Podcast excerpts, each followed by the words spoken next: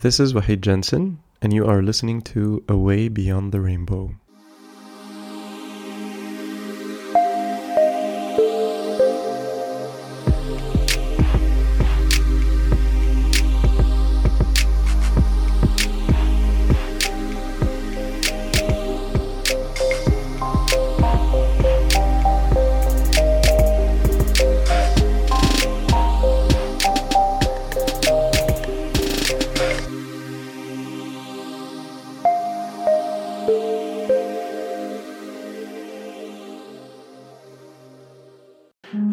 Alaikum rahmatullahi ta'ala wa barakatuh, and welcome back to Away Beyond the Rainbow, this podcast series dedicated to Muslims experiencing same sex attractions who want to live a life true to Allah subhanahu wa ta'ala and Islam. I'm your host, Wahid Jensen, and joining me again in today's episode in our series on attachments, codependency, and emotional dependency is my dear friend Amina, and we will be picking up from where we left off in the last episode. As you guys remember, in the previous episode, we talked about the origins of emotional attachments and codependency. And in this episode, inshallah, we will be talking about the characteristics of codependency and emotional dependency in detail. We have used the same resources that we have mentioned last time, so I will add them in the episode description for you guys to check out, inshallah. So let's get started.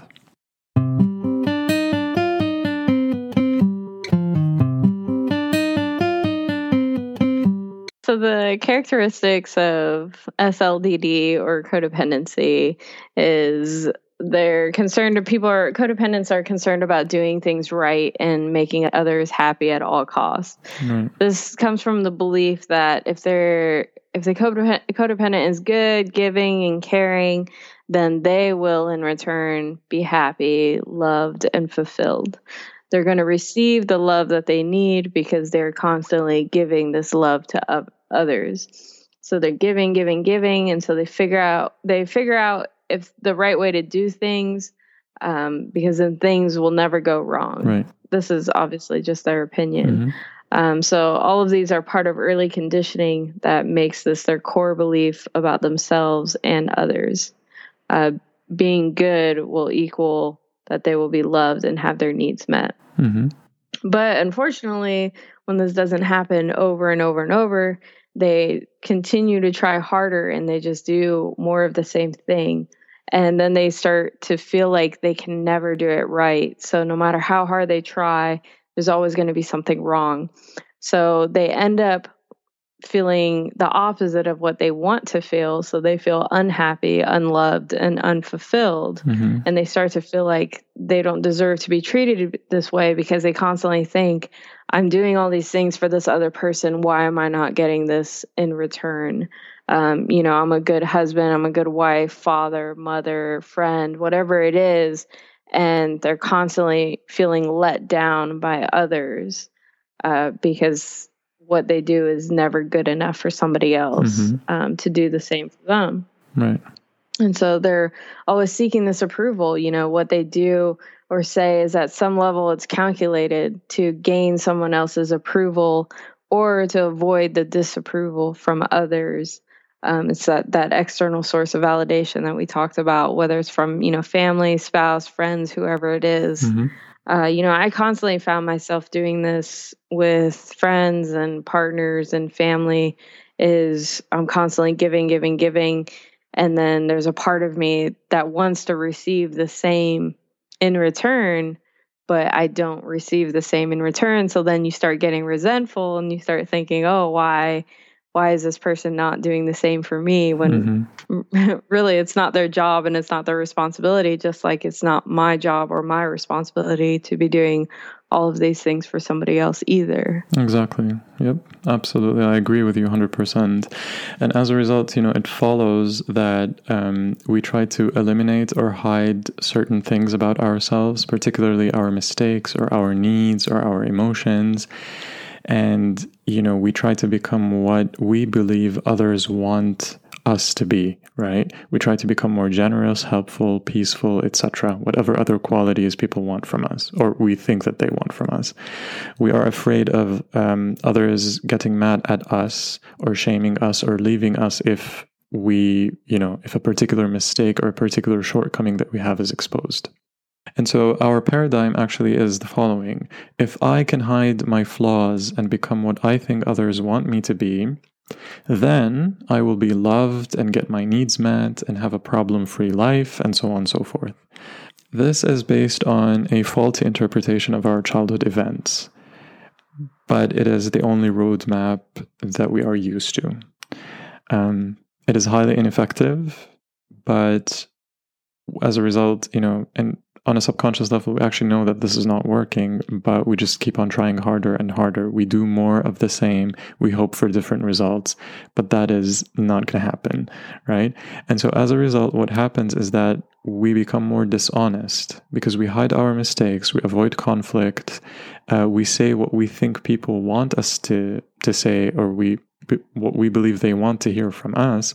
We repress our feelings. We don't speak our truth we become more secretive because we are so driven to seek other people's approval, we will hide anything that we believe might upset anyone. We could tell lies, we can tell partial truths, even. We omit information if we believe that it will prevent someone um, from focusing on us in a positive way. You know, a, a big part of us is that we try to hide parts of ourselves or things that are related to us in areas, particularly that are part of just being human and alive, like you know, being sexual creatures, right? Or having bodily functions that we try to just hide away from people because we're ashamed of. Uh, the idea of getting older, losing our hair, for example, having particular needs, being imperfect, and so on. We try to, you know, hide that from people, thinking that if they see it, then we're imperfect. We need to hide or distract attention from any perceived shortcoming that people might end up realizing about us. Like if we forget things, if we're late, if we're break, if we broke something, let's say, if we're not able to understand something, particularly like during a lecture or a meeting, if we're doing something wrong, if we're depressed, if we're in pain, if we generally mess up, whatever that we do, you know, there's a fear of failure and striving for perfectionism, right? Yeah, and all of this hiding of of these actions is really to avoid conflict um, right. and confrontation. And the codependent is trying to keep peace at all costs. Basically, that you're just a pushover and you're allowing others to just walk all over you. Codependents really have a hard time saying no to people and uh, wouldn't tell people imposing on them that they're doing so. Mm-hmm. Uh, codependents typically have problems with setting boundaries, and boundaries are so, so, so important in any relationship or friendship. Absolutely. And we actually really dive deep into boundaries, but we'll touch on it a little bit here. Uh, boundaries, you know, there's typically uh, three different types of boundaries, and it's either that ju- they're just non-existent non-existent boundaries or that they're damaged boundaries or walls. Uh, so non-existent boundaries it creates an environment where the codependent can abuse another person or can be abused by another one quite easily. Uh, you know boundaries are really in place to prevent other people from abusing you, but also to prevent you from abusing another. And like I've said before, it doesn't have to be physical. And so typically, people that have non existent boundaries, they just don't even know what boundaries are. And so they don't notice when others are in placing them uh, on the person. So they don't, if they don't notice when others are in placing the boundaries, they don't know if they're crossing them or not mm-hmm. uh, because they just have no concept of what they are. And then obviously, they don't know how to set the boundaries. Right damaged boundaries these are present individuals um, typically if a person has issues with setting boundaries with certain people but doesn't have issues with setting boundaries with others so it could be that you know you you have people that they have no problem telling their supervisor no if their supervisor tells them to do something and if it doesn't if it's not part of their their job duties or if it's not part of their task that they have to do, they don't have a problem telling that supervisor, no, hey, I can't do this. Uh, I'm actually working on this other thing or whatever it is. But then that same person might have a very hard time uh, if their friend is asking them to go out to dinner with them and they don't really want to hang out tonight and go to dinner. Uh, so they feel bad for the friend and they just tell this friend, okay, yeah, I'll go. Uh, when really they don't want to. Right. So it's these people that they just, uh, they might be able to say no to somebody, but not uh, they they find themselves constantly saying yes to another group of people mm-hmm. uh, so they'll fall in this realm of da- damaged boundaries mm-hmm. and then the other boundaries is is walls, right? So these are the people that they put up walls uh, to push people away. Uh, these are the the people that will give the silent treatment. Um, they are typically more reclu- reclusive and they really stick to themselves. So right. there are also external boundaries. So external boundaries are to prevent you know people from physically hurting you and to prevent yourself from physically hurting others. Mm-hmm. uh, these are to protect your physical needs or sexual needs. And then there's internal boundaries. Internal boundaries they protect your thoughts and your feelings and they protect other people's thoughts and feelings. Um, and i think for codependence it's really hard to realize that your feelings should not be determined by someone else's actions or feelings. And we have to stop blaming others for how we think or feel. You know, just it, the, blaming others for our happiness or our sadness. You know, I'm sad because this person did whatever, when really that should just come from ourselves. We can't continuously blame others for how we're thinking or feeling. Absolutely. Beautifully said. 100%. Yeah. It hits home, right? Mm-hmm. Um, yeah. And another aspect of codependency is making excuses. Um, you know, when we do something or fail to do particular things, or when someone confronts us and expresses their feelings, whether that's like a partner or a boss uh, or a friend or whoever, you know, we go into this mode of defending ourselves or explaining or making ex- excuses and rationalizing things. And we need to realize that all of this, all of these things are fear-based behaviors that are used to distract others from focusing on our mistakes and quote unquote badness that we perceive, right? We just jump into this defensive mode. And another aspect is shame dumping, right? So if someone gets angry at us or points out some flaws or mistakes, even if you know they mean well what happens is that our shame is going to be triggered i'm not good enough i'm not lovable oh my god like they were able to see through me blah blah blah and so in order to distract ourselves and the other person from you know our quote unquote badness right we will try to sometimes turn the tables and do something to trigger the other person's own shame, right? We try to shift the focus from us in order to kind of like slip out of the spotlight, right? So we might blame the other person, we might start bringing up the past, we might start deflecting or pointing out other person, you know, the other person's flaws and so on. So that's an example of shame dumping, right? And um, you know, the characteristics that we're basically talking about right now, you know, some of them might apply to people who identify with codependency, others might not. So just try and see how all of this fits into your life, right? Yeah, definitely. Yeah, and I, so I personally think that the core characteristic of codependency is when you put someone else's needs and wants over your own. Uh, so, so some codependents are so used to doing this that they can't even recognize what their needs and wants are. Mm-hmm. Uh, they start to feel numb and they feel like they're just constantly going with the flow because they're allowing others to dictate what their needs and wants are. Right. And then there's another group of codependents that they they know that they have needs and wants, but they can't differentiate between the two.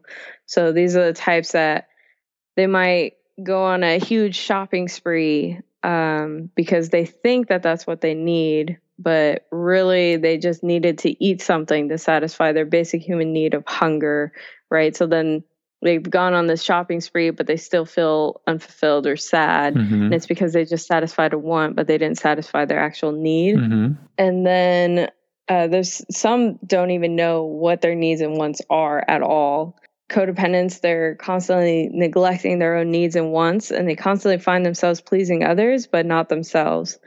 Typically, by the end of the day, they're just so exhausted from satisfying everyone else. Um, and they just they can't even think about what they need or want uh, because they've spent all day uh, satisfying everybody else. And a simple example of somebody who has poor boundaries or uh, doesn't exactly know what they need or want or doesn't do what they need or want. It can be like what I had said before, you know, just going out to dinner. A friend wants to go out to dinner with you, and then you just oblige and you go. Or actually, this just happened to me. I think it was a couple weeks ago where, you know, some friends that I hadn't seen for a couple of years, they asked me to go camping with them. And I just told them no. And then they tried to guilt trip me into it. And I said, no. And you know they just asked why why not? And i said because i don't want to go camping. I said Simple. i said i can go anywhere else with you. Uh, but i don't feel like going camping. And then you know we saw each other the next weekend and it was great. Mm-hmm. and that's the that's the thing about boundaries is right. if you're not used to setting them it can feel really weird and awkward at first. But typically in the end you know it just becomes so normal. I'm so used to it setting boundaries with certain people um, because I become a little bit selfish in the fact that oh well I'll see this friend when I when I want to. Um, yeah, for sure, for sure, hundred percent. Yeah. Um, and so this idea of of having needs, you know, a lot of us taking into consideration everything that we've spoken about before when it comes to childhood abandonment and complex trauma um, we may have learned as kids that at moments when we had the most needs, we felt the most abandoned because our caregivers or our immediate support system or family did not attend to those needs, then we may have mistakenly assimilated that idea that our needs actually drove people away. And as a result, when we were kids and we were helpless, we concluded that if we would be able to eliminate or hide our needs, then no one would abandon us, right? For a lot of us, that's what our brain understood, given everything that we've been through. So we convinced ourselves that if we didn't have needs, it is not gonna, it wouldn't hurt so bad when our needs were not met. So not only did we learn to not expect to get our needs met, it also meant that our very survival seemed to depend on appearing not to have needs, if that makes sense, right? We wanted to put that armor on that we don't have needs, right? Um, we don't expect anyone to meet our needs. Because if people don't see that, then we're, you know, it just makes it less painful if they don't meet our expectations. So it becomes actually a dilemma or sort of an unsolvable problem. We will never be able to totally repress our needs uh, in order to stay alive, right? Because we all have needs. But at the same time, we cannot really meet all our needs on our own. So, how do we go about that? And the only logical solution would be to try to appear needless and wantless while trying to get our needs met in indirect and covert ways, which kind of explains all of what happens in a codependent's life. Um, so, you know, we believe that it's a virtue to have few needs and wants as people who have codependency. But then when we go about trying to get our needs met, we are frequently indirect, unclear, even manipulative and controlling. So underneath all of this armor, we are actually extremely needy right? It's very difficult difficult to ask for what we want in very clear and direct ways. Um, so it creates a sense of powerlessness, and so a lot of us kind of resort to manipulation when we try to get our needs met. Again, like controlling, manipulative, unclear, indirect ways. Sometimes we may even use shame and blame to control others. We may show that we are indifferent, helpless, even authoritative sometimes, or enraged because we want particular outcomes that we want to get from people. But we can't get ourselves to become direct and clear and transparent. Right? Sometimes we might even agree with others just to get what we want from them, right? And so on and so forth. Yeah, definitely. And another characteristic of codependence is that we typically are really bad at receiving. Mm-hmm. so we're actually really bad at receiving gifts or receiving love. Um, because since getting their needs met contradicts these childhood paradigms, uh, codependents are just really uncomfortable when they actually do get what they want. And they're terrified of asking for help and they're completely miserable when others try to give it to them. Right. and they have difficulty delegating things to others. These are the types that they just want to do everything themselves. Mm-hmm. Um, and though most codependents they have a difficult time grasping this concept, uh, they're terrified of getting what they really want, and they will go to extreme measures to make sure that they don't. And they kind of carry out this unconscious agenda of connecting with the needy or unavailable people. Uh, they're all, always operating from this unspoken agenda, being unclear and indirect and pushing people away and sabotaging. And all of these strategies pretty much ensure that the codependent won't have to experience the fear and shame or anxiety that might get triggered if he or she actually allowed someone to focus on his or her needs. Right. Uh, so yeah, so, so you'll see this a lot in gift giving is that codependents will be giving a lot of gifts, but then someone will try to give them a gift in return. And sometimes they'll just flat out reject it or they'll accept it, but they'll, you know, constantly be saying, Oh, you really didn't have to, you really didn't have to. And they almost feel this shame for receiving the gift. Mm-hmm. And then they'll try and top the gift. They'll basically give something more lavish to the other person or, um, or you know a codependent will take somebody out for dinner and then they're used to paying and then the other friend will want to treat the codependent and they will and then the the friend will the codependent will do the it, they'll have to take them out to someone even more expensive you know just constantly trying to top the other other person Absolutely. Yeah. Um, so underneath all of that, what we can see is that there's this unconscious or like unspoken agreement that, you know, the you know the, the main way that we actually interact with the world around us is operating on this agenda of I will do this for you so that you will do that for me, right? We will both act as if we have no awareness of this quote unquote contract, but okay, I'll do this for you, you do that for me. We don't even say that, but this is the this is the, you know, our the way that we kind of operate, right? So for example, I whisper to someone I love you, but then I wait for them to actually say I love you too, right? This is an example of this covert contract where we give something to get something in return, right? I give I love yous to get I love you twos in return. That's a way of trying to get all our needs met. And this is just a, you know, generic example. There's nothing wrong with asking, you know, my spouse or someone I really love to, you know, to tell me that they love me, but rather telling them I love you first to get an I love you too back is kind of like an indirect and a manipulative way to get what I need, right? I love you, Wahid. I love you too. I mean, uh, and this is a very clear, direct, transparent statement. you better. Uh huh. Okay. Anyways, yeah. So this type of behavior it can really breed resentment. And I think it's pretty easy to see how it would because you're always expecting someone to act in a certain way. Um, and when they don't, and there's plenty of times that they won't, uh, you're you're gonna take that, you're gonna feel that that sadness because they didn't behave in a certain way that you were already expecting them to because you did something for Right. them Right. or you said something. hmm Uh, so you're always trying to manipulate and control someone else's actions to make yourself feel better. But it's just not always going to happen like that. So most codependents will believe that if someone would just be or act a certain way, then they themselves would be happy. hmm And so codependents, they find themselves saying a lot about family members or partners or friends. You know, if my wife or husband or cousin or whoever would just stop drinking or doing drugs, then everything would be okay. Or if they would just take out the trash, everything would be okay. Or if they would do the dishes, everything would be okay.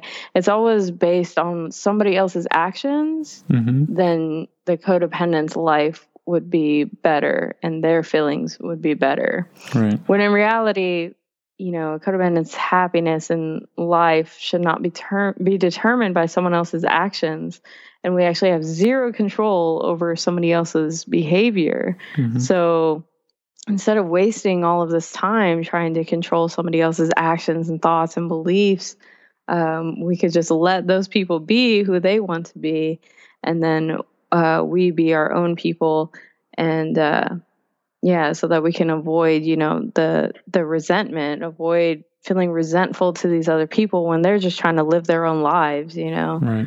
Um, yeah. Absolutely, 100%. And a major, major characteristic, as we've alluded to before, is caretaking, right?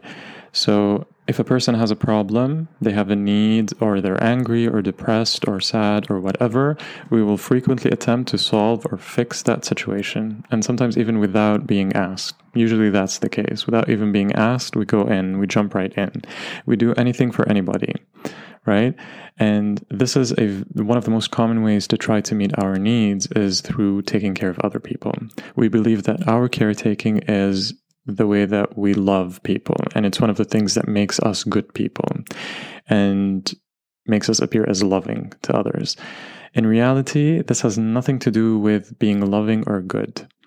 And this is kind of a slap in the face when I read that because it's a very immature and indirect attempt to try to get our needs met.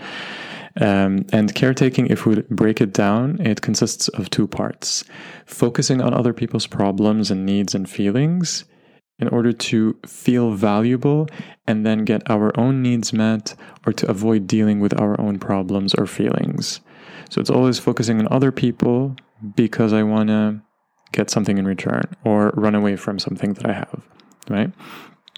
So we find this a lot of times, like when we are attracted to people or situations that need fixing, right? Um, again, why are we attracted to that? Because this comes from our own childhood conditioning, the need to look good to gain approval.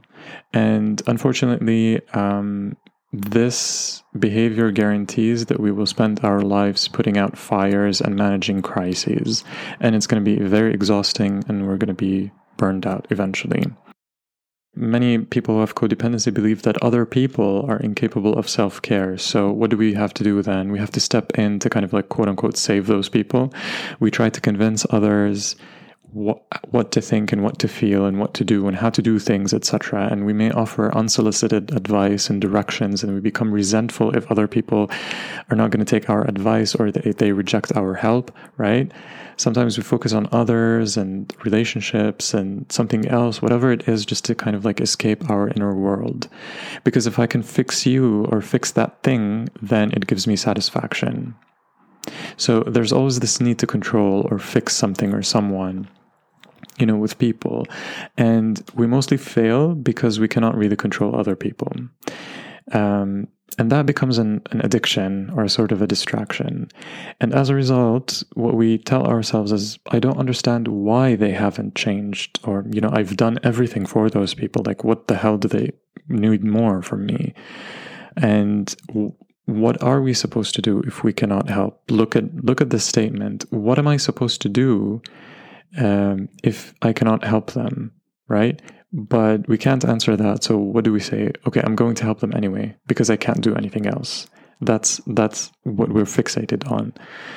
Um, and it's very important, very important at this point to kind of like distinguish between caring and caretaking. There's a huge difference.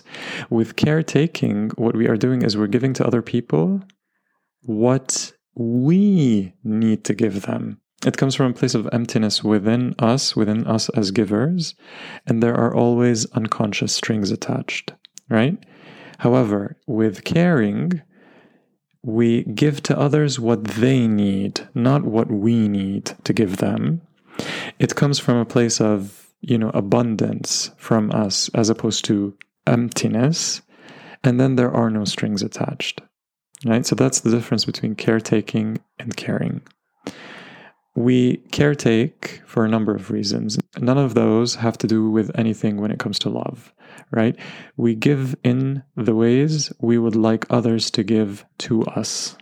We give gifts, affection, you know, surprises, back rubs, even sex.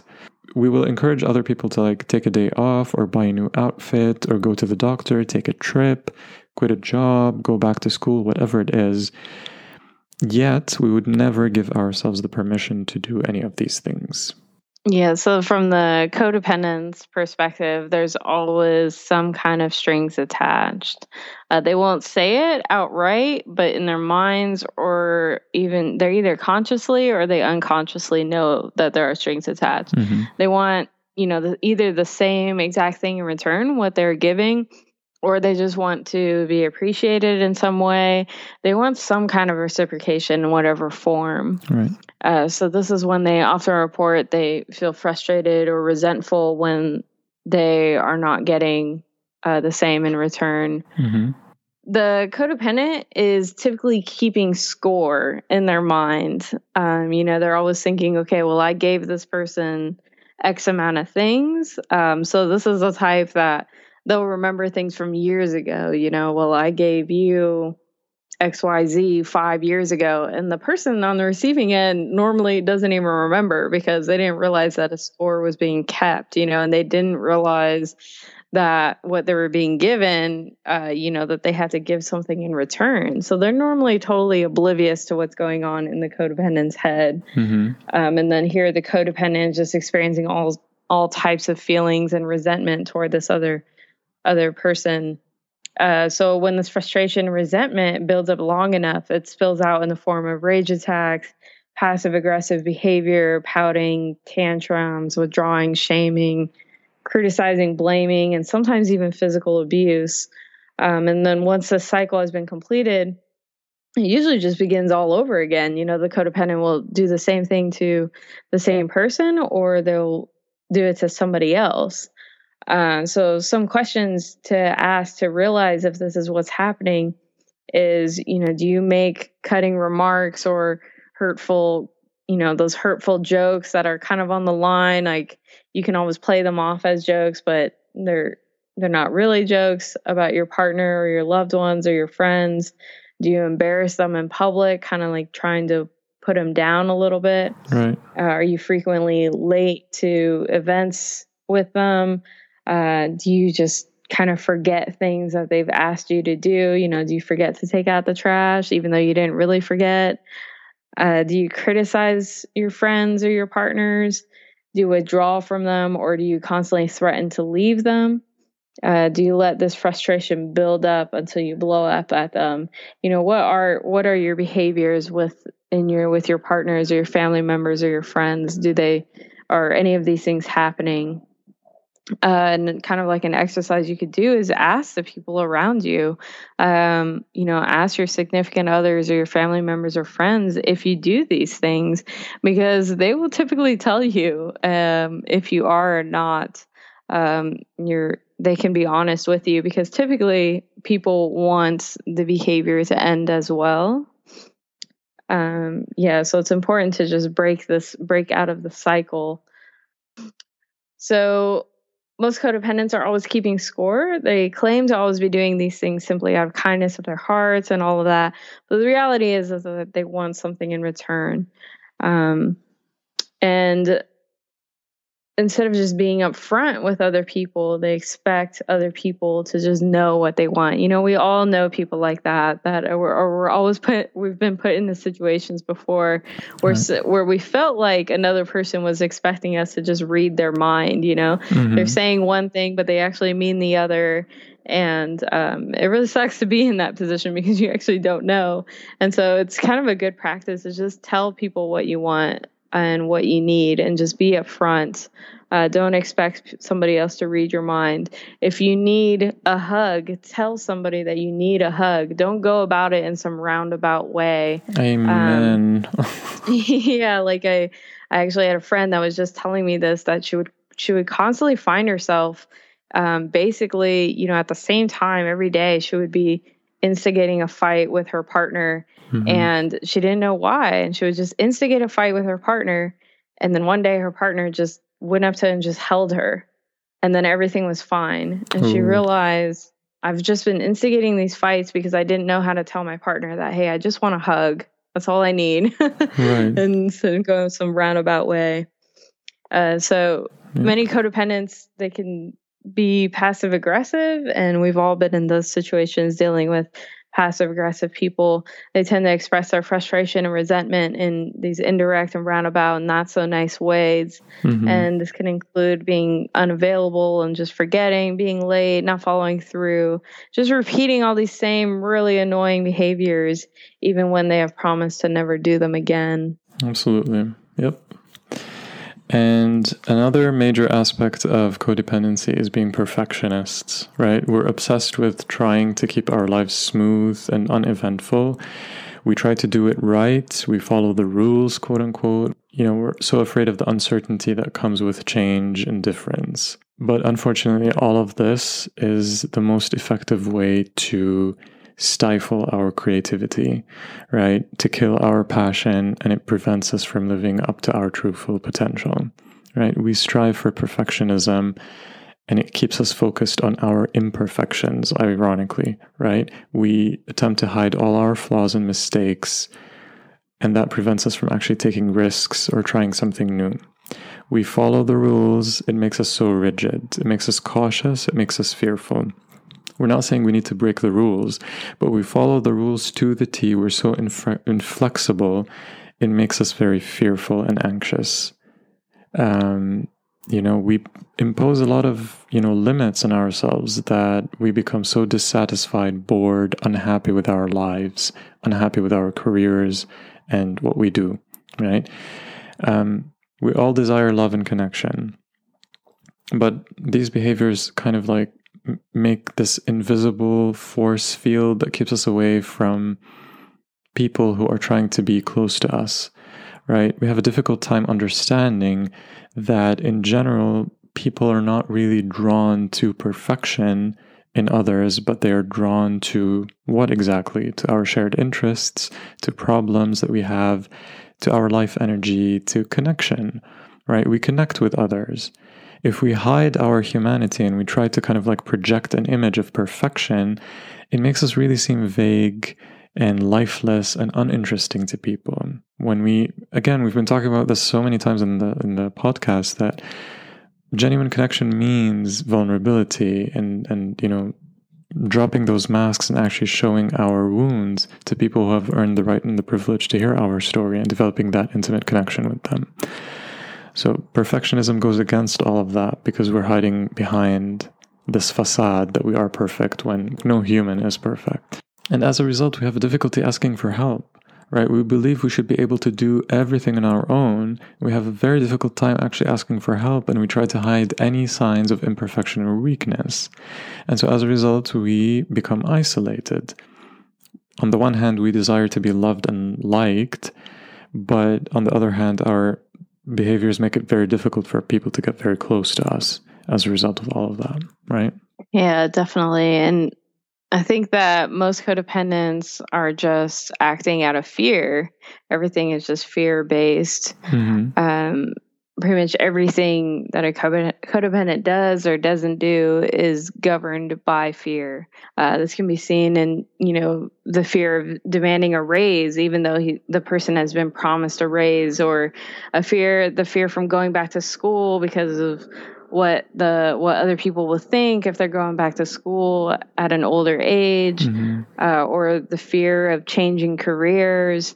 Um, the fear from relocating to a place that the person actually really wants to live at um, because of the fear of the relocation costs or the fear of what other people will think or just everything is just so fear based and i think it's because codependents are just inherently afraid of making any type of mistake mm-hmm. any type of mistake that somebody is going to be able to criticize them about or invalidate them about they're really afraid of failure and just losing it all mm-hmm. Uh, but then also on the other hand, codependents are afraid of success um, because they don't want to be found out that they're just frauds, that they won't be able to live up to other people's expectations of them. Um, they don't want to lose control over their entire lives. They won't. They w- criticized, you know, if they're too successful, if they won't be able to handle these increased expectations.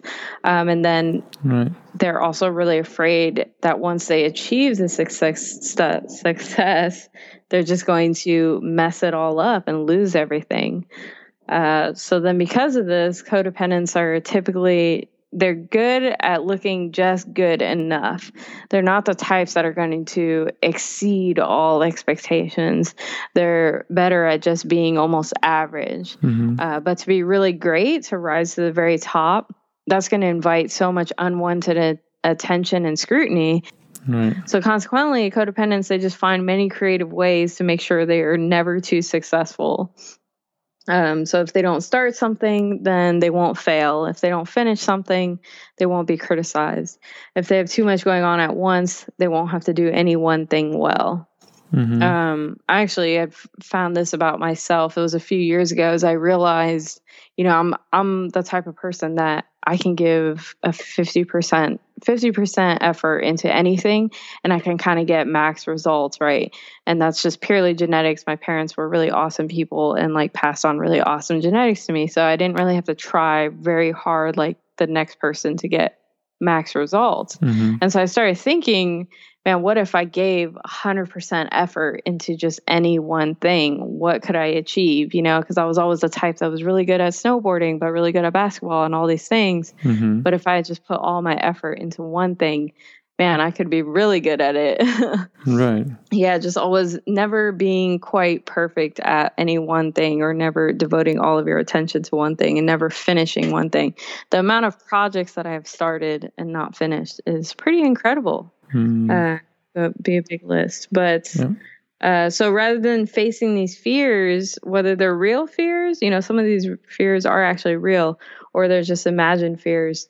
Um, codependents, they'll typically just settle for operating at a fraction of their full potential, like, kind of like what I was talking about.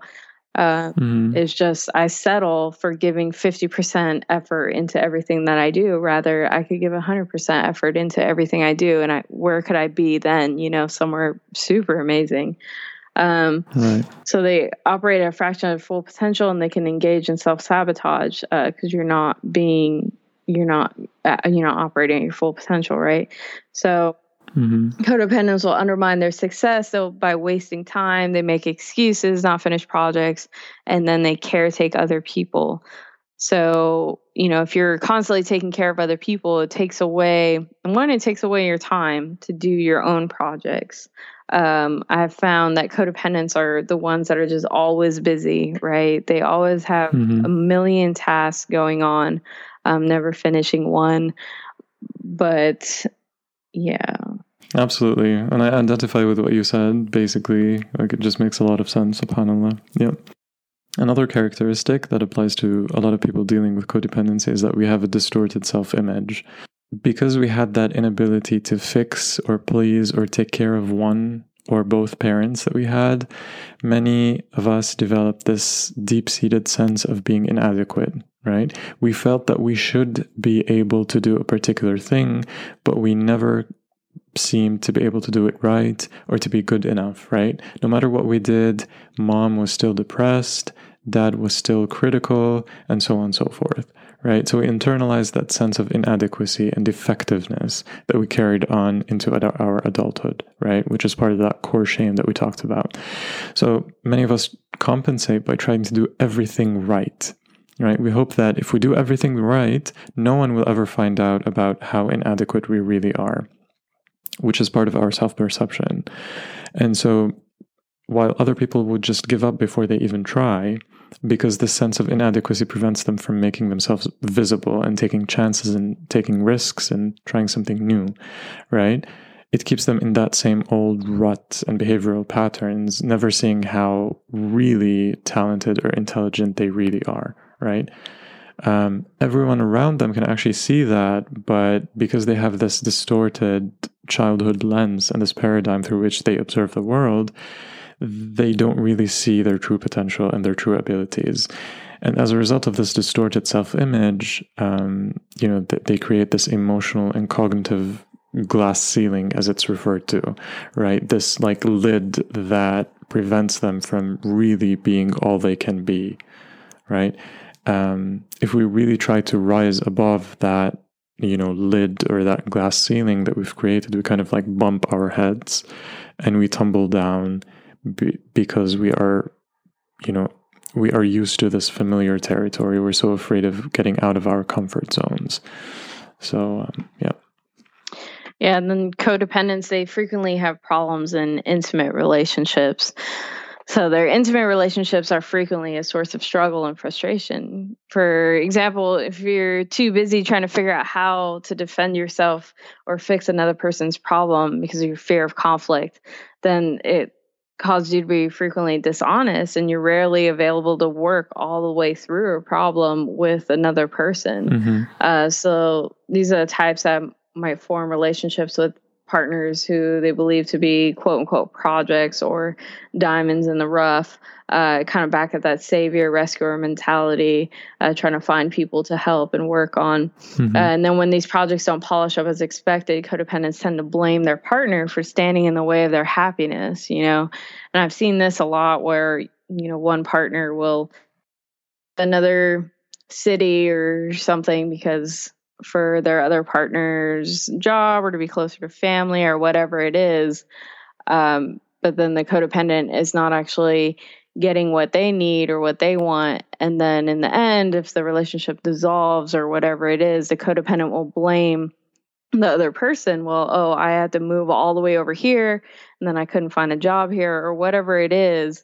Uh, they're Mhm. blaming the other person when really, you know, that was the codependent's choice. Um, the what they should have done was actually voice what they needed and what they wanted in the beginning. Um, Right. intimacy implies vulnerability, and intimacy requires two people who are willing to courageously look inward and make themselves totally visible to another. Internalized toxic shame makes this kind of exposure feel life threatening for codependents because being known means being found out. hmm And all the codependents have worked their entire lives to become what they believe others want them to be while trying to hide their perceived flaws. Right. So the demands of intimacy represent everything that codependents run away from and fear the most.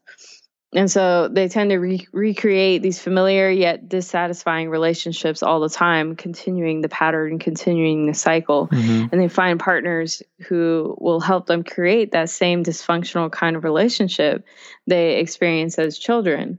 Uh, so, for example, if if you were listening to your mother's problems as a child, uh, they gave the codependent the sense of connection, and this child may grow up believing that such behavior equals intimacy. hmm So, in order to feel valuable and connected in their adult relationships, they will have to pick a partner who has their fair share of problems, the same Mhm. problems that your mother was always telling you about. Right. Uh, so, if the codependent was trained to caretake and fix needy or dependent family members, then the codependent will find a way to do the same in their adult relationships. hmm And so, the, if the codependent believed they could only get their own needs met after they met the needs of other more important people, like the family member, like the needy family member, hmm then the codependent would sacrifice themselves for the sake of their partner, basically just recreating that childhood incident. Right. And so, if the child was abandoned um, during childhood, then they may also choose partners who are unavailable or unfaithful. The child grew up with angry, demeaning, or controlling parents, then they may choose a partner with these similar traits later on in life. Absolutely. You know, for a lot of people who struggle with codependency, the moment that they actually enter a relationship, they start to balance two things, which is their fear of vulnerability and then their fear of isolation. I'm afraid of being vulnerable, so I'm afraid of other people getting close and seeing how quote unquote bad I am. Uh, because if they see how quote unquote bad I am, then they will hurt me or shame me or leave me. So I, I try to build those walls to prevent them from getting too close. But at the same time, I'm so afraid of isolation. Um, so we end up recreating those childhood abandonment and terrifying memories. Um, so it becomes an act of balancing these two things. I'm afraid of being too close to people, but at the same time, I don't want them to leave me or abandon me. So a lot of us end up finding people who are equally wounded and also have their own difficulty with intimacy. And it becomes a very volatile relationship or friendship or whatever that bond is. So, you know, it, it, it becomes a relationship that actually frustrates all parties while protecting us from the fear of being found out. And it is very true that eventually a lot of co- a lot of, people with codependency end up picking, you know, spouses or you know friends who appear to be projects, quote unquote. And you know, a lot of us end up, you know, picking some pretty messed up people who have deep issues. So the fact that, you know, those people ha- may have particular challenges or particular problems, whether it's like financial issues, anger issues, addiction issues, depression, issues with with um, like being faithful in that relationship or whatever it is, those issues are particularly the reasons why a lot of us actually invite those people into our lives. As long as the attention is focused on the flaws of the other person, then I can direct any attention from the internalized toxic toxic shame, the core shame that I have, right? Yeah, and so codependents they may be enmeshed or avoiders. Mm-hmm. So, enmeshed is becoming overly involved in an intimate relationship at the expense of oneself and other outside interests. And then the avoider is kind of the opposite, where they are being emotionally unavailable to a primary partner while playing this codependent role outside of the relationship. So, with, at their job or with friends, parents, both patterns, enmeshing and avoiding, they inhibit any real kind of intimacy from occurring. So they may help, they may help the codependent feel safe, but they won't actually help him feel him or her feel real loved. Mm-hmm. Uh, so codependents they frequently see themselves as being victims to the dysfunction of their partners. Uh, they have a difficult time seeing that they were attracted to these people for a reason in the first place. And when a healthy person would pack up and you know move on from the relationship codependents just keep doing more of the same in their subsequent relationships hoping that something will miraculously change. This is kind of like the the the common saying of you know it doesn't really matter where you move um your problems will follow you because you're still the same person. It doesn't matter if you move to a different city or what, you're still the same person. So it's the same thing in these relationships. A codependent will always be the same in these relationships because they're still the same person if they haven't worked on themselves. Mm-hmm. Uh, so they're attracted to these careers and work situations that allow them to recreate the dysfunctional roles and relationships and rules of their childhood. Right. And they often see themselves as just helpless victims to these situations. And rarely will a codependent actually see why they need these systems to be the way they are and that they have the choice to just leave them. Uh, so, codependents, they tend to be attracted to people who have some of the worst traits or kind of, or or both of our parents. Mm-hmm. Uh, instead of blaming your partner for your unconscious choice, just identify the ways in which your partner helps you recreate these familiar relationship patterns from your childhood. Mm-hmm. And then you can share this with the people in your life. You can share this with your partner or your friends or family members. Uh, so, codependents, they also are typically bad enders to any friendship or relationship. Um, they have difficulty getting the love they want because they spend too much time trying to make these bad relationships work. Mm-hmm. And these are the types that are just looking for love in all the wrong places. Right. And if a codependent spends all the time stuck in a bad relationship, it pretty much guarantees the codependent won't find one that would work better. Right. And when healthy individuals would recognize that they've created a relationship that is not a good fit, or that a partner they chose lacks the basic qualities they desire, then they would just move on. But codependents don't because Mhm. due to their conditioning of they just keep trying harder to get this non-workable situation to work or to get someone to be something they're not. Uh, this tendency just really frustrates everybody involved. Right. And even when codependents try to end a relationship or they do end a relationship, they're typically not very good at it.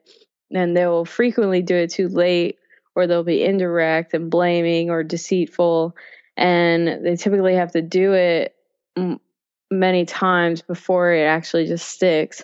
And I found this to be true um, when I was breaking up with my ex wife. I was constantly going back and forth, back and forth, back and forth. Um, it was never very clear cut until one day I just, you know, got the confidence to just make it make it clear cut and say, "Hey, no, we're we're getting divorced and that's it. We're not going we're not coming back to each other." But even besides her, I found this in many of my relationships in general, Mm-hmm. partners is it was always just back and forth. Right. Which which is very toxic eventually and too draining for both parties involved. right? Yeah, definitely. Yeah. hmm And actually, my mom, she would always tell me something that always stuck with me. But she said, this kind of talks about, you know, when you choose a partner that lacks the basic qualities you desire. Um, she would always tell me, if you want a partner that doesn't drink or doesn't smoke, don't choose a partner that drinks and smokes thinking that they're going to change for you. Mm-hmm. Choose a partner that just doesn't drink or doesn't smoke.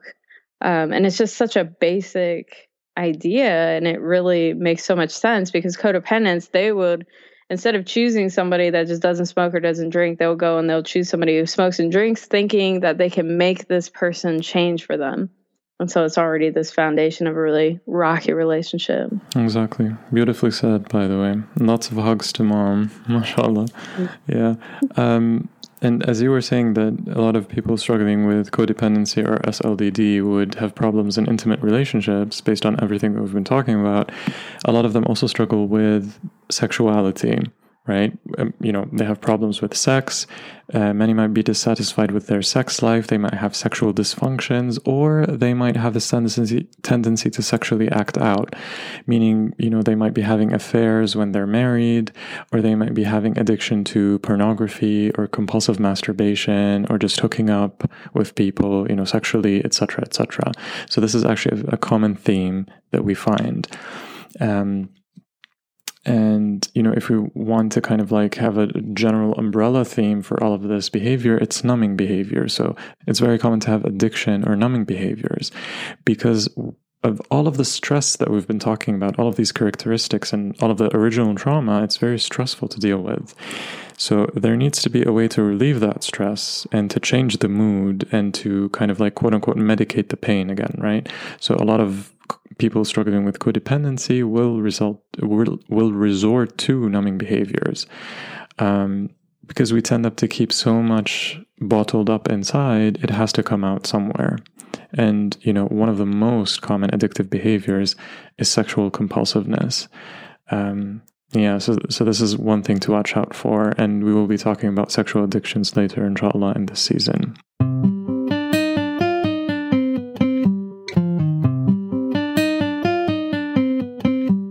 a very important theme that we need to discuss is the you know the struggle of men in particular with codependency. And this is very common to you know men in general who uh, struggle with their sense of masculinity but you know this also applies to men who struggle with same-sex attractions or who experience same-sex attractions. You know there's an element of codependency that's involved right? Um, you know, we have talked about this theme over and over. A lot of us didn't have a close bonded relationship with our fathers in childhood, either because the father was not present or withdrawn or passive or even abusive, right? Many of us actually made this conscious decision to kind of be different from our fathers. And yeah, another thing is that many of us were, you know, didn't have a lot of very close male friends. Um, and instead, a lot of us were kind of more gravitating towards our moms. We were close to them instead, and we kind of like adopted a feminine perspective on masculinity, right? Uh, we were comfortable in having our manhood defined by women, right? We frequently sought the approval of women and we convinced ourselves that we are different from other men, right? we like to believe that we are not selfish, we're not angry, we're not abusive, and other traits that we kind of associated with quote unquote other men. Sometimes we found ourselves trying to please a very angry mom, or a very critical mom, or a controlling, overbearing mom right? More often than not, this bond that we that we found ourselves um, in was the result of being actually forced to take care of this mom who may have been needy or dependent or actually smothering in some cases. And without having a supportive father in the picture, a lot of us as boys, we had to negotiate this situation that was kind of like impossible and beyond us. And so, on the one hand, we had to please this angry or controlling or smothering and overbearing mother, uh, or become mother's little partner, quote unquote. You know, and on the other hand, you know, that absent or abusive or neglectful father, this kind of created this dynamic in which we found ourselves unconsciously becoming quote unquote monogamous to our moms. We weren't able to individuate in a healthy way and kind of separate from the mother figure. And so a lot of us found ourselves in this situation when we where we said I'm not comfortable with other men, I don't know what to talk about when I'm with other men. Most men are just jerks, right? You know, I used to have male friends, but then, you know, when I got married, my wife made it such a hassle to do things with with you know my male friends, so I just gave up completely. Or, you know, the the common situation or the common saying that I tend to be a loner, I don't want other people, I'm just comfortable flying solo, right? So many of us, like codependent men or men with SSA, a lot of us have difficulty connecting with other men because of the limited positive male contact that we've had over the years that we've experienced throughout childhood and adolescence and adulthood. And because a lot of us didn't have a positive bond with our fathers, we never learned the basic skills that were necessary to build the meaningful relationships with other men. You know, masculinity is earned and it's it's a rite of passage to actually do certain things and learn certain skills in order to develop our sense of masculinity. A lot of us didn't have that, and, and a lot of us eventually ended up feeling that we are just different from other men right? We we just we're different right? We don't click with them. And so this kind of distorted thinking usually began in childhood when we tried to be different from our fathers who we didn't see as you know in our eyes as good enough right? And so in adulthood we often cre- create similar dynamics with men in general right? We distance ourselves from them or we think that they're not good enough or we might not be good enough in their eyes. So the conclusion is that as long as we are disconnected from men or believe that we are different from them, we will cut them off um, from our lives, and we therefore cut ourselves off from so many benefits of male companionship, male bonding, and this power of having a masculine, you know, this healthy masculine community that we need in order to thrive and survive and become, you know, to live our full potential as men in particular, right? Yeah, this is a common scenario where there's a controlling or perfectionist father and the father put unrealistic demands on the kids. Mm-hmm. So the type that says, you know, that there's just one right way to do it, to do everything, uh, that they have to follow the way that he says uh, there's no other way. Right. And then the mother is being emotionally dependent and who lives through her kids. You know, her kids are, are her success. Mm-hmm. And when the mother is needy, then she would smother her kids. And the but then when the children had needs, she often was too emotionally distressed and to respond to the children's needs. So she was relying on the children to satisfy her emotional needs, but not reciprocating. Right. And then as a result, how would these kids cope? Um, they would believe that if they could figure out how to do everything right, then the kids could garner their father's approval and avoid the criticism. Mm-hmm. And if the kids responded to their mother's neediness by being attentive and nurturing, then she would be available to them when they had their own needs. Right. And if they didn't cause any problems, they would get love and approval. If they hid their mistakes, no one would ever get mad at them. Mm-hmm. But the problem is, no matter what the kids did, is that they would never live up to their father's expectation or get their mom to nurture them in a safe and healthy way. Mm-hmm. So there's no way to do everything right and people would still get angry no matter how well they did to hide their mistakes. Um, so the only option that the kids could see was to keep trying harder and doing more of the same thing. The only thing their paradigm ever really did was to create a distraction from their feelings of fear and worthlessness and inadequacy. Absolutely. Yeah. And this we can actually see replicated in the lives of so many men who struggle with codependency, uh, you know, and or same-sex attractions, who eventually get married, um, and you know they have their own families. They replicate this scenario with their wives, like the mother figure who, um, you know, we just described. The wife might actually be only attentive when she would be emotionally needy, right? You know, and similar to the father, she could actually be critical and controlling. So, by applying that paradigm and that roadmap to his marriage, trying to do everything right and being attentive and nurturing and never being problematic whatsoever, avoiding conflicts and hiding his mistakes and basically everything that we've been talking about, he creates this illusion that he could get his wife to approve of him all the time and to even like even be sexually available whenever he wanted. Like if I could uh, do everything right, then if I want to kind of like be sexually intimate with my wife, then I would get her to be that and to never get mad at me, right? But this problematic way of looking at things and doing things prevents men who struggle with that from actually seeing that no matter what you do, your wife is going to still be having her own set of independent emotions and being maybe cold at some points, critical at other points, unavailable at some points, and maybe, you know, and that you actually need her to be that way sometimes because we're all humans, right? And even when this paradigm was you know ineffective in adulthood as it was in childhood because of all of the coping strategies that we grew up developing the only option again is even if it's if it sucks we keep on trying harder and doing more of the same and this strategy never works right yeah and and when the man is continuously seeking the woman's approval, it actually gives women the power to define men and determine the man's worth. Um, when really they don't need the woman's approval to determine their own worth. Exactly. Uh, so these codependent men, they'll constantly report that their own moods are often tied to the moods of their partner uh, if she's happy and doing okay, then so is he. Mm-hmm. And if she's angry, depressed, or stressed, then he'll feel anxious until she's fixed or feeling better. Mm-hmm. And then if the woman says he is wrong or thinks that he's a jerk or whatever it is, then the guy will be inclined to believe that she is right. Mm-hmm. And even if he argues with the woman's evaluation, at some level, he knows that since she is the woman, she must be right. Right. Which that's right, by mm. the way.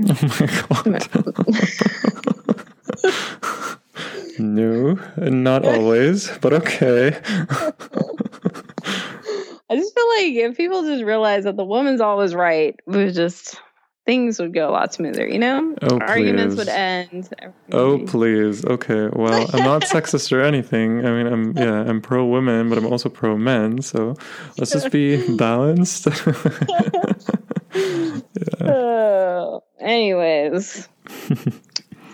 so when the codependent guy puts a woman or women on a pedestal and attempts to win their approval, Sooner or later, this adoration will turn to rage when these objects of worship fail to live up to their expectations. Mm-hmm. And there's a lot of bottled up anger in these situations. Right. The irony of it all is that women, we actually view men who try to please them constantly. So if a man is constantly trying to please me, we view them as weak and we hold these men in contempt. And most women do not want a man who tries to please them. They want a man who knows how to please himself and stand up for himself. And a real man, not someone who's just passive and pleasing all the time. Amen. Hearing this from a woman puts things in perspective, right? Thanks for saying that. I'm not trying to please you constantly, right? So. Uh, I wish you would though. Uh huh. Okay. I keep dreaming. anyway. yeah. Um, and yeah, basically what we've been saying is that um, a lot of those men in particular, they have problems with masculinity. And the way that we define masculinity is that this healthy form of masculinity, not the toxic masculinity that we are against, right? So proper healthy masculinity actually empowers a man to create and produce things.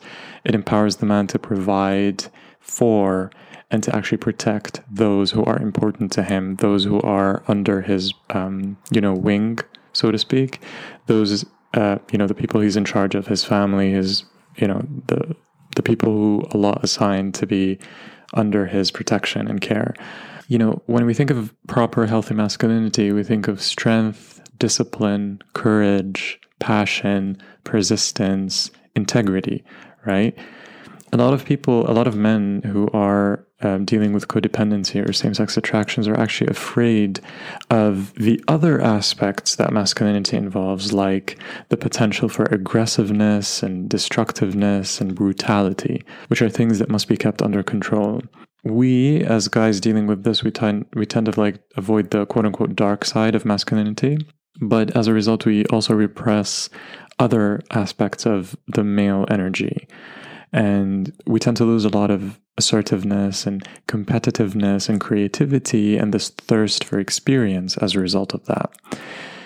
And one of the most important aspects of repressing this masculine energy is that we end up lacking leadership in our families when we get married and have kids because we are too afraid of upsetting, you know, our wives or appearing too much like that controlling, authoritarian, or abusive father that we try to avoid. Then we go to the opposite end of the spectrum and then we fail to become the leader that our family really needs. As a result, consequently, what happens is that this job of the family leader ends up falling on the wives, right? Most of the women don't want that job, quote unquote, but they end up taking it by default because the family needs someone to steer the wheel.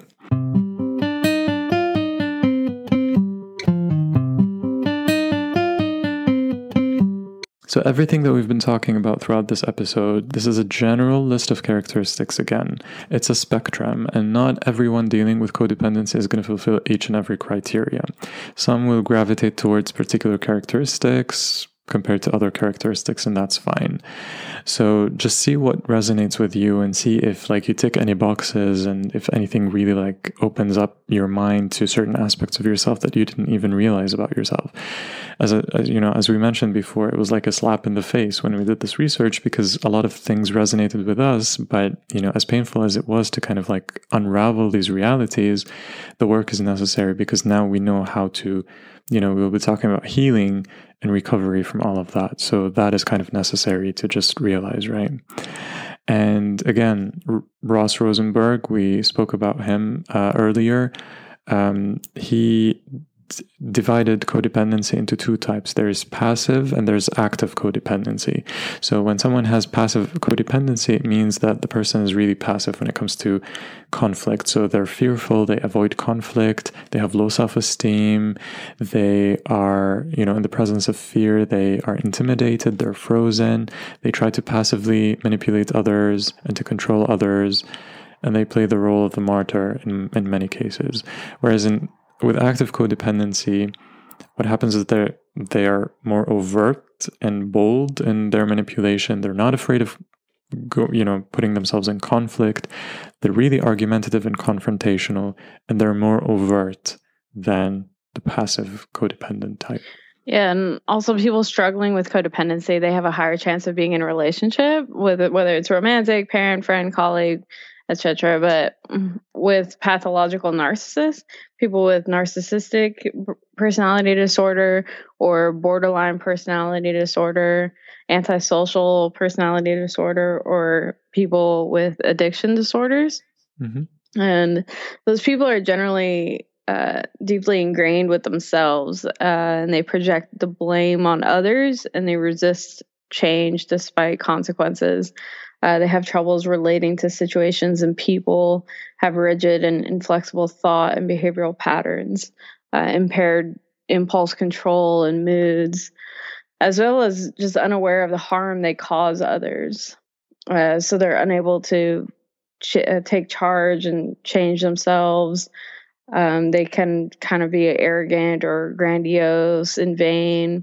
So Rosenberg uh, Wahid had talked about this a little bit earlier was he coined this term, the human magnet syndrome, to describe the relationship between codependents and pathological narcissists, where they attract like magnets. Right. And I think this is because codependents, they tend to be caretakers, and then people with borderline personality disorder or narcissistic personality disorder, they're seeking attention and to be taken care of. Mm-hmm. So then obviously the two would just attract. Um, and then that's when it becomes just a roller coaster because both the codependents and the persons with these disorders have strong fears of ad- abandonment, uh, but they also at the same time they crave independence. So when one will start to pull away, the other will become afraid, afraid of the abandonment because the other one is becoming more independent. And so then the one afraid of abandonment will start becoming clingy and then vice versa. And it's just this endless back and forth. Absolutely people might be thinking so, what's the difference between being an empath and being a codependent? Right? It might be blurry at this point. So, let's just explain this. Some people might actually be empaths but not codependent. Other people would be codependent but not empaths. And some people might actually be both at the same time. An empath, by definition, is a person who can take other people's emotions in and put him or herself in their shoes to feel what they're feeling, to try and imagine what they are going through, right? Whereas a codependent is, you know, again, someone who takes other people's emotions on, right? He or she carries those emotions on and they tend to feel responsible for other people's emotions. And they make it a priority for uh, the other person not to feel this way anymore right? So that they can feel okay again. They get weighed down by emotions and they get thrown off by other people's emotions, and they have this tendency to try and fix people at all costs. We need others to be okay so that we are okay, right? I derive my sense of self worth from taking care of other people right? So that's codependence. Our emotional state is dependent on other people's emotional states. The difference between an empath and a codependent is the difference between saying, I understand you and feel you, versus saying, I need to fix you, right? So we see the difference between them.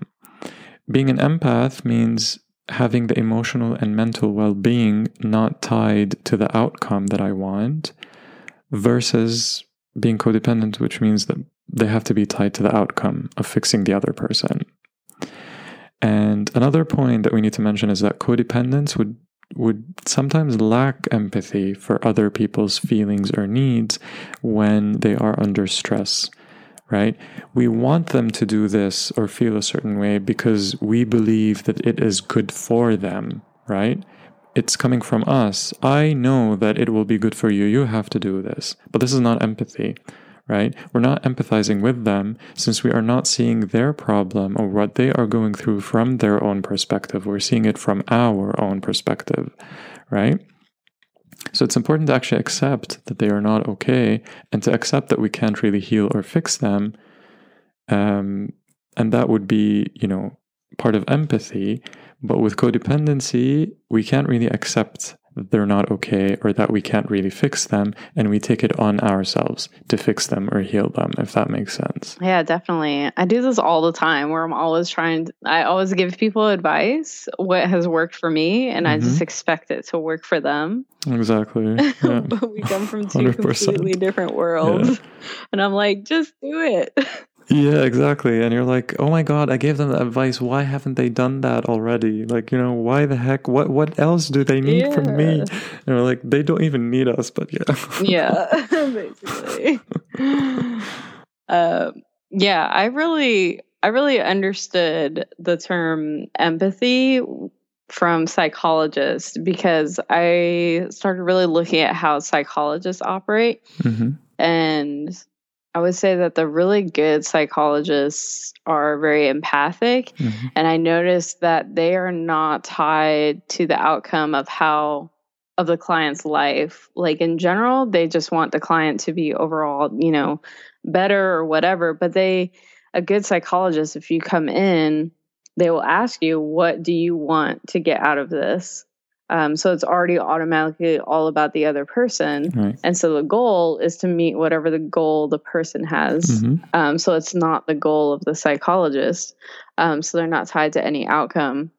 And then throughout the process, uh, they are always relying on the client to do the problem solving. So the psychologist doesn't just want to give all the answers. They always just ask, you know, what do you think you should do? Or what do you think? And um, yeah, so I really learned empathy from psychologists. And then I have some friends who are very good at this where they problem solve with you, but they don't give you the solution. Um, mm-hmm. They just work with you to solve it. Uh, so it's re- really more empowering, I think, mm-hmm. um, rather than taking away someone else's power. Exactly. Beautifully said. Yeah.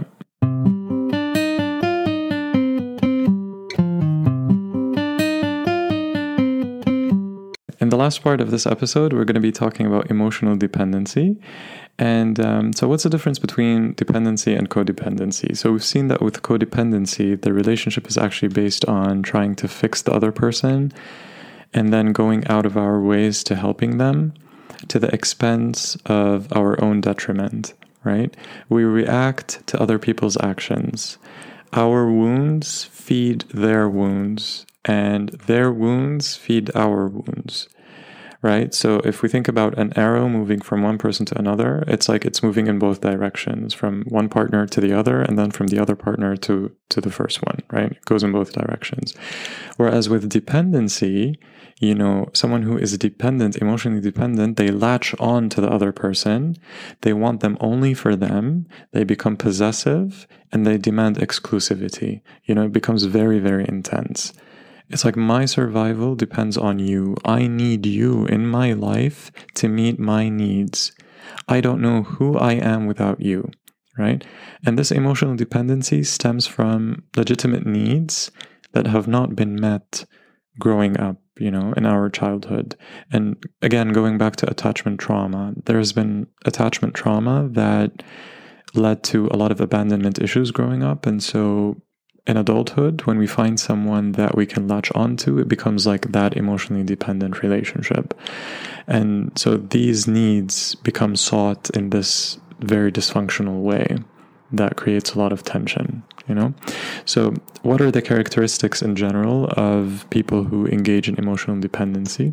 So, some general characteristics is that these dependent relationships will begin very suddenly and intensely Whereas normal friendships normally take more time and develop gradually. Right. Um, the relationships are really attached. Uh, the people are threat. They feel threatened, or they get really high levels of anxiety when they're apart from each other. Mm-hmm. Uh, becomes very jealous and possessive.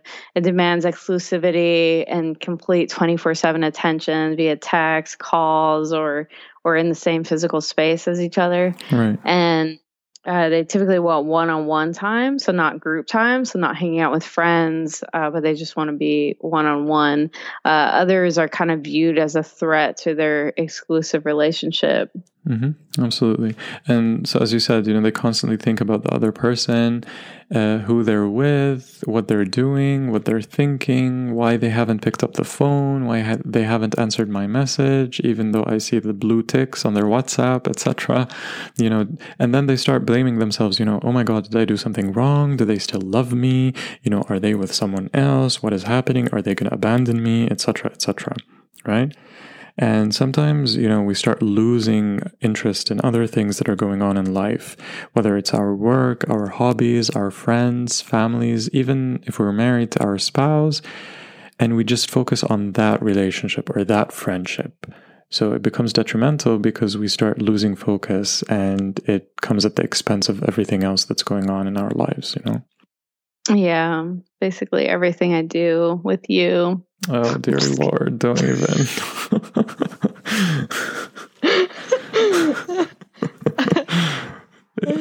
Uh, we're joking, people. This is obviously not a dependent or codependent relationship. we're just friends, anyway. that's that's what you want to call it. So, okay. and then sometimes they involve romantic elements, fantasizing about the other person romantically or sexually lengthy romantic touch and gazing uh so preoccupation with you know what they're doing their appearance and then that idolization you're seeing them as perfect you're putting them on that pedestal where they have no mistakes you're always defending them speaking on their behalf uh, only making plans to involve them and you s- start centering your schedule and your plans around that person. Right yeah and and sometimes like when there's a display of affection it becomes too much or too inappropriate.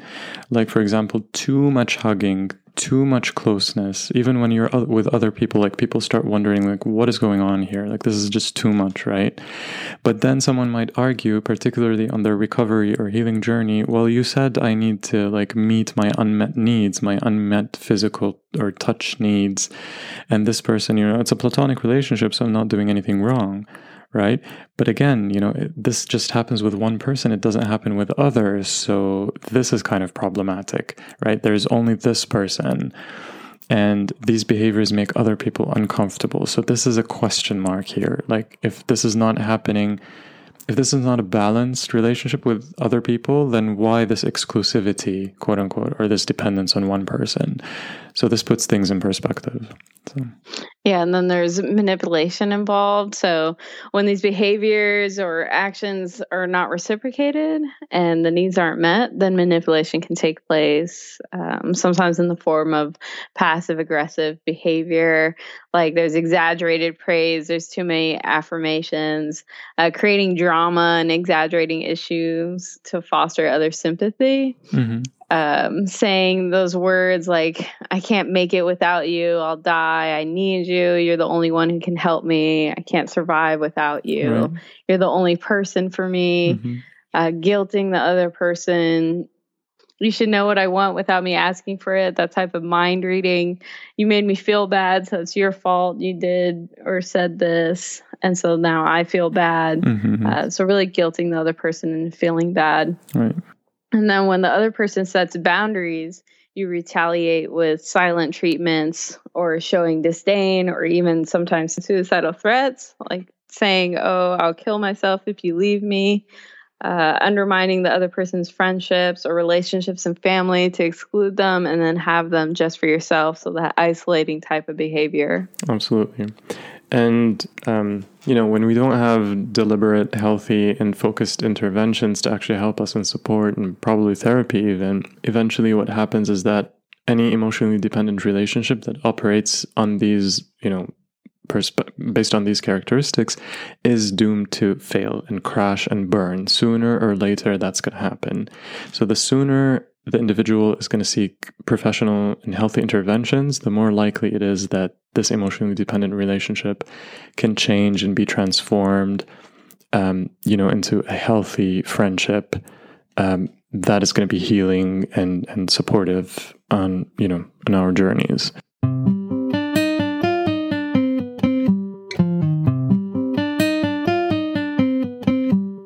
With this, we have come to the end of today's episode on understanding the characteristics of codependency and emotional dependency. In the next episode, inshallah, Amina and I are going to be talking about healing from attachments, codependency, and emotional dependency through a two episode series, inshallah. Until then, stay safe and healthy, and Amina and I look forward to talking to you very soon. This has been Amina and Wahid Jensen in A Way Beyond the Rainbow. السلام عليكم ورحمة الله تعالى وبركاته.